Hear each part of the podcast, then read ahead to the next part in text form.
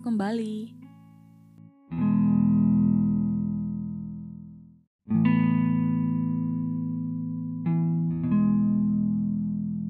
Selamat datang lagi buat teman-teman di podcast aku, podcast pulang ini. Masih bersama-sama dengan aku, Novel Siagian. Dan hari ini kita kedatangan teman baru dengan ceritanya yang baru. Tadi sih sudah disetujui kalau dia namanya mau disembunyikan. Bisa saja sebut dia sebagai sebutan apa? Mawar. Oke, halo Kak Mawar. Sebelumnya aku mau nanya-nanya dong, Kak Mawar nih sekarang lagi sibuk apa sih? Aku lagi kuliah aja sih. Kuliah semester berapa, Kak? Atau ini sensitif pertanyaannya? Enggak apa-apa. Jadi aku udah semester akhir, by the way. Udah tinggal skripsian aja.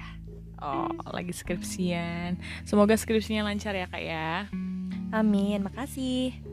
Oke, jadi langsung aja mungkin ya.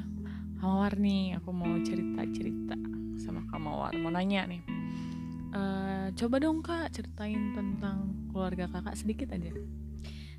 Aku tuh 3 bersaudara. Aku paling kakak. Terus ada adik lagi sama ada yang paling kecil baru mau naik kelas 1 SMA. Kami semua perempuan sih. Aku gak tinggal sama papa dari kelas 3 SD. Soalnya papa dari kelas 3 SD itu udah keterima kerjanya di luar negeri. Jadi tinggalnya sama mama sama adik-adik aja. Oh, dari kelas 3 SD ya Kak ya tadi ya. Udah pernah balik belum ke Indo? Atau seberapa sering sih baliknya bokap ke Indo? Dulu waktu awal-awal sih lumayan sering, kayak 4 bulan sekali pulang. Tapi semenjak sekarang mungkin karena papa juga ada masalah di kantornya atau semakin berat gitu pekerjaannya, aku sih gak tahu. Jadi kayak 1 tahun sekali gitu. Papa juga bisa dibilang workaholic sih. Jadi ya kayak jatah pulangnya mending dipakai buat kerja supaya uangnya makin banyak. Oke. Terus kapan terakhir kali papa balik ke Indo? Tahun lalu sih. Kayaknya aku lupa deh, September tahun lalu papa terakhir pulang sih. Ya waktu itu kayak tahun lalu itu mepet banget, kayak cuma 9 hari. Terus udah deh balik lagi kerja. Sedih. Ya ampun, berarti waktunya sedikit banget ya kayaknya. Gimana sih perasaannya? Ngapain aja sih di waktu yang mepet itu? Kamu ngapain aja manfaatinnya sama papa? Even di waktu yang mepet pun papa juga masih sempat kerja sih ya. Kayak pagi-pagi udah di depan laptop. Tapi kayak udah menjelang siang gitu aku gangguin, kadang kayak ngajak papa keluar gitu-gitu. Tapi enak sih, apapun yang aku mau dikasih sama papa. Jadi memanfaatkan papa kalau pulang. Wah, kalau dari kelas 3 ya Kak, berarti lama banget ya Kak ya. Gimana sih perasaan kakak ngadepin waktu itu, atau biasa aja atau gimana? Boleh ceritain mungkin di sini. Oke, dari awal bokap pergi untuk memutuskan untuk kerja di luar negeri itu, aku sih merasa dia tuh egois sih, kayak lebih mentingin kerjaan, cari duit terus ketimbang waktu sama keluarga sama anak-anaknya gitu kan. Walau emang dari segi penghasilan, keuangan sih ya emang gede. Jujur, aku sedih sih dulu. Kayak mikir, ngapain sih kerja jauh-jauh? Kayak beda negara gitu, ngapain kerja jauh-jauh cuman untuk kayak nyari duit gitu. Maksudnya kan duit juga bisa dicari gitu kan di sini, di negara yang sama. Sampai dulu pernah bukan terlintas sih, tapi kayak hampir kehilangan sosok ayah. Bukan hampir juga sih, kayak emang kehilangan sosok ayah banget. Soalnya dulu waktu aku kecil, aku tuh sering berantem kan sama mama. Kayak sering dimarahin gitu, diomelin. Tapi itu yang jadi pembela aku, sohib aku tuh si papa ini gitu. Aku sama adik aku yang kedua ini selalu kita tuh kayak istilahnya tuh satu grup sama papa. Nah adik aku yang paling terakhir nih emang deketnya sama mama. Jadi dari dulu ya dibelain sama mama terus gitu kan. Jadi papa tuh selalu take my side, kalau mama tuh selalu ngambil side-nya adik aku gitu. Nah sekarang semenjak papa kerja beda negara pisah gini, jadi kayak aku tuh kayak kehilangan sosok ayah, kehilangan seorang yang perhatian sama aku, sama adik aku, kayak kehilangan sosok seorang yang membela aku gitu kan. Terus emang dari dulu tuh aku emang deketnya sih sama papa gitu. Dari situ aku tuh kayak ngerasa sedih, kecewa gitu sama papa. Kok papa tega sih ninggalin aku sama adik-adik aku gitu kan. Karena aku dulu drama banget sih sebenarnya. Apa? Mikir kalau mama tuh jahat. Jadi kalau papa enggak ada ya berarti gue kayak anak tiri gitu. Padahal sebenarnya enggak, tapi mungkin karena dulu masih anak kecil kali ya. Tapi emang sempet sekecewa itu sih sama papa. Mungkin ada nggak kak yang kakak ingat satu-satu contoh, bukan contoh sih, cerita yang kakak ingat dulu atau yang baru-baru, terserah, yang kerasa banget kecewanya sama papa? Kalau sekarang sih mungkin nggak ada ya, soalnya udah lebih mengerti karena kan semakin dewasa udah lebih ngerti kondisi orang tua. Tapi dulu itu pernah Satu waktu, saking seringnya kerja, bokap tuh lupa sama hari ulang tahun aku sama adik aku gitu. Terus diucapin sih, diucapin, tapi kayak sehari setelahnya, dan itu tuh udah tengah malam banget. Dan papa cuman ucapin kayak happy birthday ya nak, that's it gitu. Nah jadi aku kan kesel ya sama papa, kayak jengkel, kayak kok bisa gitu lupa sama ulang tahun aku gitu.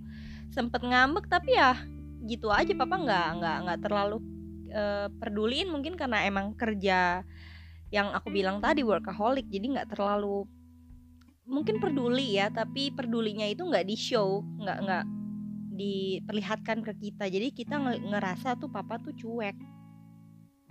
Waktu itu juga pernah waktu aku masuk rumah sakit kelas 2 SMP kalau nggak salah.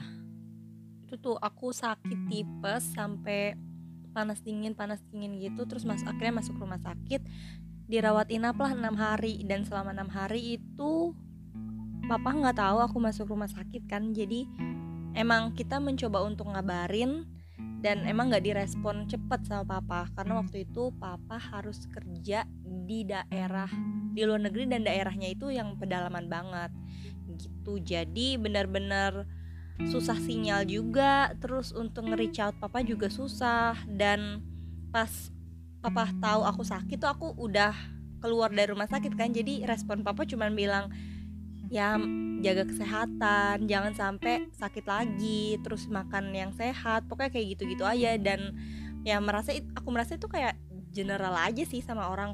Guru BK aku juga datang ngejenguk aku ya kayak gitu juga responnya kan. Jadi gue sempet mikir gitu kan, ini sebenarnya bokap gue atau bukan, kayak bener-bener orang lain, kayak malah guru BK aku lebih baik responnya gitu. Jadi aku sempet kesel, jengkel, kecewa, terus kayak nyalahin keadaan juga gitu kan. Sampai nyokapku juga bilang kayak tuh bokap lu tuh nggak peduli kan sama kita kayak gitu. Sampai di titik yang kayak apa bener bokap udah nggak peduli sama kita gitu. Jadi gue akhirnya lebih bebas semenjak itu, jadi kayak mikir ya udah gue nggak terlalu peduliin orang juga, nggak terlalu peduliin mama papa, jadi kayak lebih bebas aja, sering ngelayap, nge-mall mulu tiap hari gitu kan, tiap pulang sekolah bolos bimbel, sampai bohong sama mama, terus kayak nipu uang SPP. Aduh sering banget deh dulu SMA, karena gue mikir kayak nobody cares about me, so why should I care about them? Gitu ya kayak, jadi kak ngerasain perasaan kayak gini tuh berapa lama sih terjadinya, terus gimana sih cara kakak tuh bisa melewati, memproses semua keadaan ini? Oke, spesifik lamanya sih aku nggak tahu, maksudnya aku lupa waktu itu kan udah lumayan lama gitu. Atau pokoknya dari SMP sampai SMA udah kenal teman, udah bisa bawa motor sendiri kemana-mana kan. Jadi ya memilih untuk agak bebas tiap hari pulang malam kayak gitu-gitu. Sampai satu waktu bokap tuh ada masalah di kantor. Masalahnya sih aku nggak tahu waktu itu, tapi masalah lah pokoknya yang membuat dia tuh nggak bisa dapat uang gajinya gitu selama hampir 1 tahun. Waktu itu masalahnya mama nggak kasih tahu sih, tapi ya kayaknya gede sih masalahnya. Nyokap kan stres jadinya ya. Gue juga sebagai anak ya mau gimana, bingung juga kan. Akhirnya nyokap ajak ke gereja, berdoa, terus doain papa juga gitu kan. Ya puji Tuhan jadi baik. Padahal waktu itu aku tuh udah gak ke gereja, kayak udah lama banget, kayak 6 tahun ada kali gak ke gereja. Cuman semenjak awal ibadah itu jadi kayak pengen ibadah lagi, kayak pengen ikut ibadah lagi gitu. Setiap minggu akhirnya jadi rajin tuh, karena kebetulan juga sepupu aku juga di situ kan, satu gereja gitu. Jadi kayak kita janjian tiap minggu buat gereja bareng. And finally things get better. Ya jadi kayak dari situ juga aku akhirnya merubah pola pikir. Kalau ternyata ya emang bokap tuh harus kerja. Kayak aku tuh mencoba berpikir lebih realistis aja. Money matters kan. Jadi ya sekarang aku lebih menerima. Dan paling ya kalau papa emang karena sibuk jadi gak bisa merhatiin aku, ya aku yang balik merhatiin papa. Kayak lebih doain dia, terus juga ingetin jangan lupa makan. Terus juga kayak cuman nge-WA gitu, hati-hati di jalan kayak gitu. Terus menurut aku juga udah sebuah perhatian yang cukup sih untuk papa. Dan aku juga malah merasa dulu tuh aku jadi aku juga punya pemikiran jadi kayak dulu tuh egois. Aku tuh egois gitu, punya pemikiran kayak dulu. Dan sebenarnya bokap itu emang sebenarnya nggak mau jauh dari anak-anak, jauh dari keluarga. Siapa sih orang tua yang mau jauh dari, khususnya ayah ya, mau jauh dari istrinya atau jauh dari anak-anaknya gitu kan. Tapi ya emang keadaan yang harus membuat kita kayak gini kan. Ya papa juga ngelakuin ini sih untuk anak-anak, untuk istri juga. Jadi demi kebahagiaan aku, kebahagiaan mama, adik-adik. Dan aku sih bersyukur sampai sekarang papaku masih sehat, hubungan kami masih sangat baik. Oke. Nah, saat waktu kakak waktu itu kan ngerasain sedih-sedihnya, ngerasain susah-susahnya, kemana sih kakak pulang? Entah itu seseorang kah, entah itu sebuah tempat kah, dimana kakak bisa ngeluapin semua rasa kekecewaan yang kakak rasakan waktu itu. Mau tahu dong kak, ceritain sedikit ya. Jadi waktu mama ajak ke gereja itu awalnya risih, karena emang gak pernah ke gereja udah dari SMP sampai SMA. Apalagi kayak ngelihat orang angkat tangan,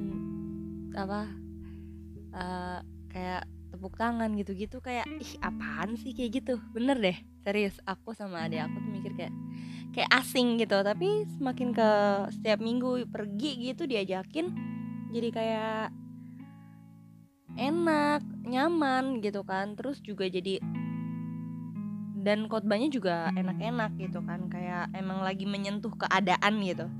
Jadi sangat-sangat pas sama keadaan kami saat itu. Jadi aku ya lebih sering berdoa aja, lebih sering baca Alkitab, berdoa sama mama di rumah.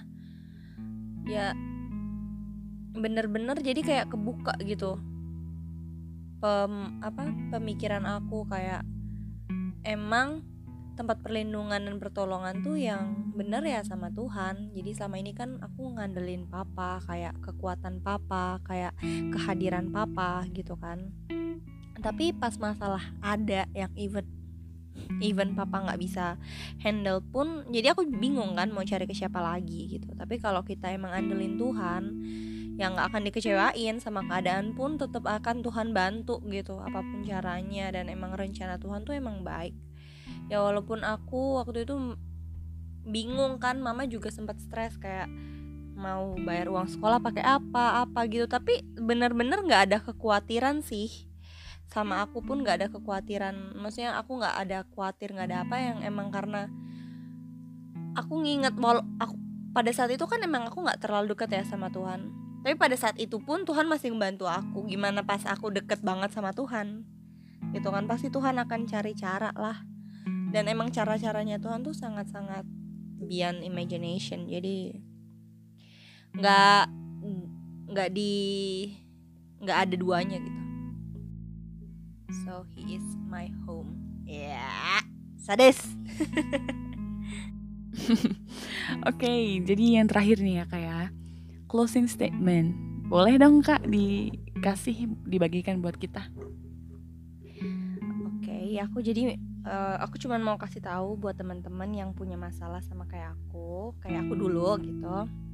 Kadang kita sebagai anak mungkin kita nggak tahu apa yang dilalui sama orang tua kita taunya cuma terima aja, kita taunya yang di bagian luarnya aja. Perhatian dari orang tua sih emang perlu, tapi kita juga perlu menerima kalau mereka itu memang hanya manusia biasa yang sometimes they make mistakes. Aku nih, sesedihnya aku ya aku harus bisa menerima dan nggak boleh egois. Sometimes bolehlah ingetin apa mau kita sebenarnya ke orang tua kita ya, biar papa mama kita juga tahu kan. Tapi dengan cara yang baik dan gak seolah-olah maksain mereka gitu. Dan ya gitu, do what best for us. Karena gak ada orang tua yang mau anaknya itu jadi jelek kan. Gak ada orang tua yang mau hal-hal yang buruk buat anak-anaknya. Itu gak ada. Justru malah di saat orang tua kita mungkin melakukan hal-hal yang kita gak sukai, itu bisa aja mereka capek, mereka butuh perhatian juga dari kita. Kita bisa kasih perhatian ke mereka, kayak bikinin mereka makan malam, atau kayak cuman sekedar mijit terus nanya how's your day mom, how's your day dad, gitu-gitu. Kayak itu menurut aku udah bentuk perhatian kita sih ke mereka. Jadi kayak nggak cuman anak yang butuh perhatian, orang tua juga sometimes they need attention from us. Wah, keren banget sih ceritanya Kak. Makasih banget udah mau berbagi sama-sama di teman-teman podcast pulang ini. Semoga ceritanya Kak Mawar ini bisa membantu kita menghadapi masalah yang mungkin serupa seperti yang Kak Mawar sampaikan. Amin. Ya, okay. Jadi itu aja guys, teman-teman semuanya, podcast pulang kita episode kali ini. Sampai ketemu di podcast selanjutnya. Bye.